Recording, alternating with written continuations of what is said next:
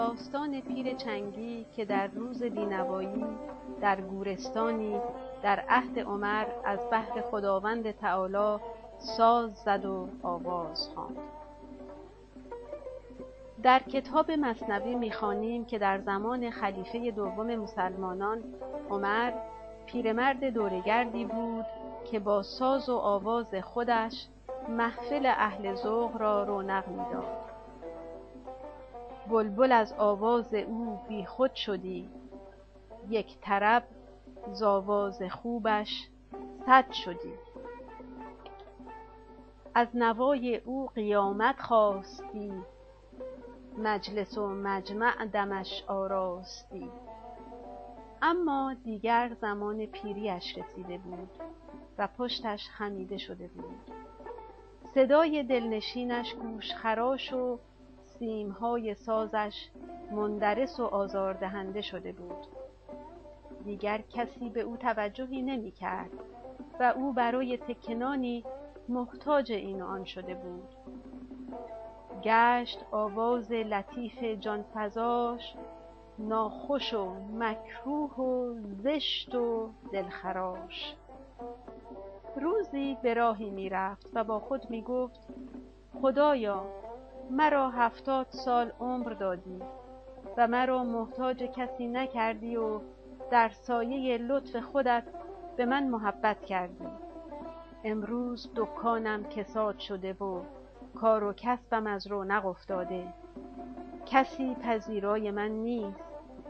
پس من مهمان توام و می‌خواهم برای تو ساز بزنم و راز و نیاز کنم. نیست کسب امروز مهمان توام.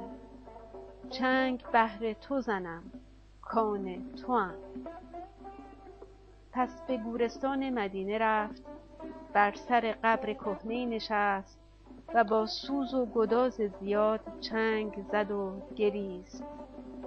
آنقدر که از خود بیخود شد. چنگ از دستش بر روی سنگ قبری افتاد و خودش سر بر آن گذاشت و به خواب عمیق رفت.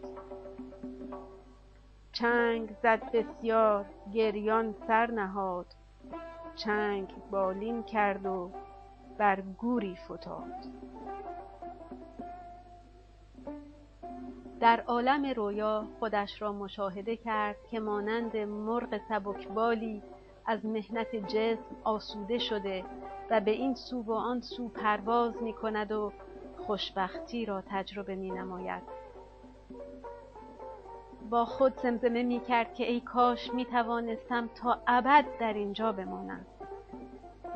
در همین زمان خلیفه اسلام عمر که در دارالعماره نشسته بود احساس کرد که سرش سنگین شده و حالت خواب بر او مستولی گشته با خود گفت الان چه موقع خوابیدن است؟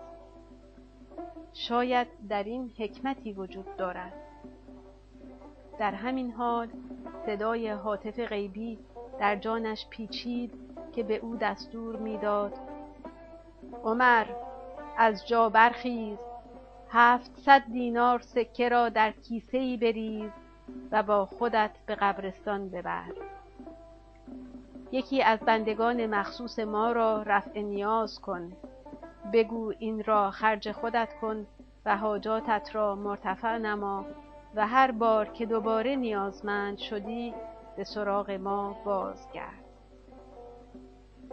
بانگ آمد مر عمر را کای عمر بنده ما را ز حاجت بازخر بنده ای داریم خاص و محترم.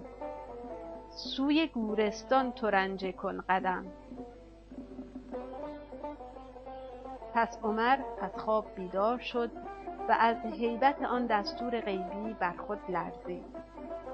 هفتصد دینار برداشت و شتابان عازم گورستان شد.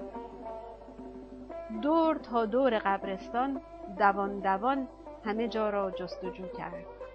اما جز آن پیرمرد دورگرد کسی را ندید. با خود گفت این مطرب دورگرد که بنده خاص خدا نمی‌تواند باشد.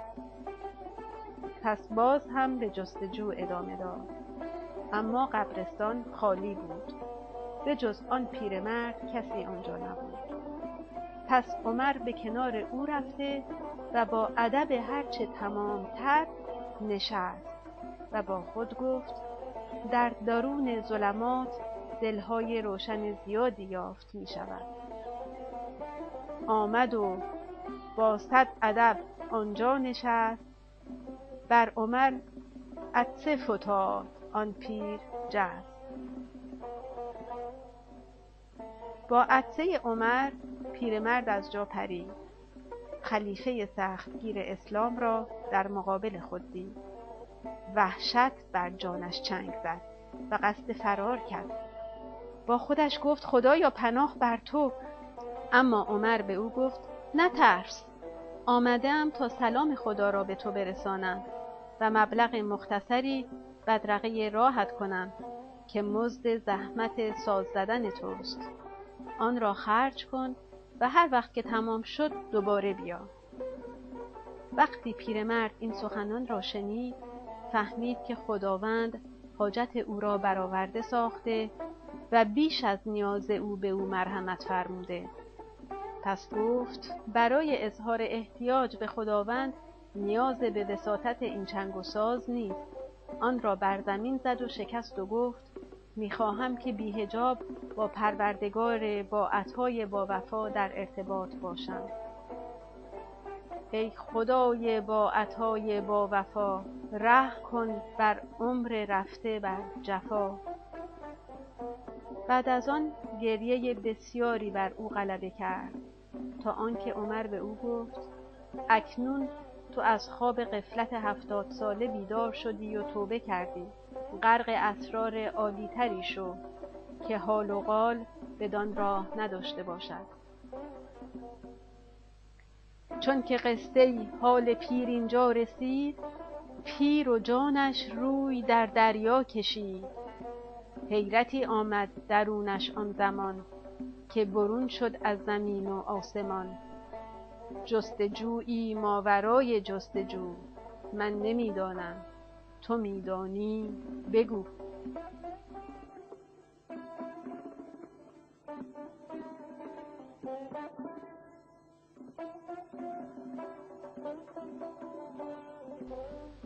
خب عزیزان در این داستان زیبا و شیوا و بسیار عمیق حکمتهای بسیار زیادی وجود داره که الان ما به بیان سه حکمت سه نکته بسیار بسیار باریک که می‌تونه مددکار ما در زندگی روزمرهمون باشه اکتفا می‌کنه. در این داستان پیرچنگی مولانا می‌خواد به ما این نکته رو تفهیم بکنه که آدم من و شما روی دلمون باید متوجه خدا باشه. از صبح که از خواب بلند میشیم هر کاری که می‌کنیم برای پروردگار باشه. نه برای لذت نفس نه برای خوشایند نفس. وقتی به خاطر خدا باشه خداوند از آدم قبول می‌کنه. و نعمتهای بسیار زیادی رو درش مندرج می‌کنه. بدون اینکه انسان بخواد خداوند منعم رحمان نعمتهای خودش رو ارزانی انسان می‌کنه بیش از پیش. میفرماید خاج حافظ میفرمایند که تو بندگی چو گدایان به شرط مزد مکن که دوست خود روش بند پروری داند.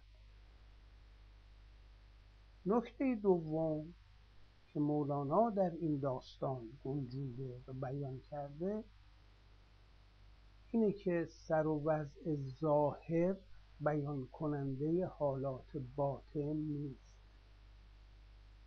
مثلا اون مطرب ژولیده پیر خسته حال شکست ساز در گوشه قبرستون افتاده تنها و بیکس مقرب درگاه خداوند بود. از بندگان خاص خداوند بود. این حالت رو شاید صدها هزار زاهد ریایی نداشته باشه او راه دلش به جانب خداوند باز. و نکته سوم مکمل همین دو نکته است. یعنی هرگز به خودمون یأس و ناامیدی رو راه ندیم وقتی همه درها بسته است همه راه ها مسدوده راه خدا بازه. خداوند همیشه حاضر و ناظره. باید باهاش ارتباط برقرار کرد.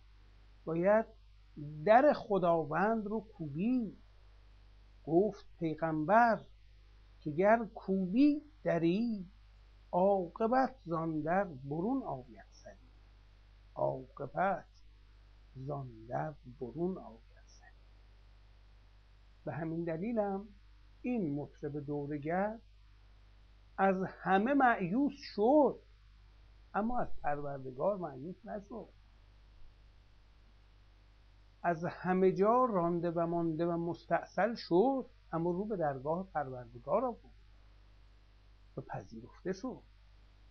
اون چیز اندک چون با صداقت به حضور پروردگار تقدیم شد خداوند منان این رو مورد قبول و عنایت خودش قرار این بزرگترین درس زندگی برای پس فراموش نکنید که عاقبت زاندر برون آید عاقبت زاندر برون آید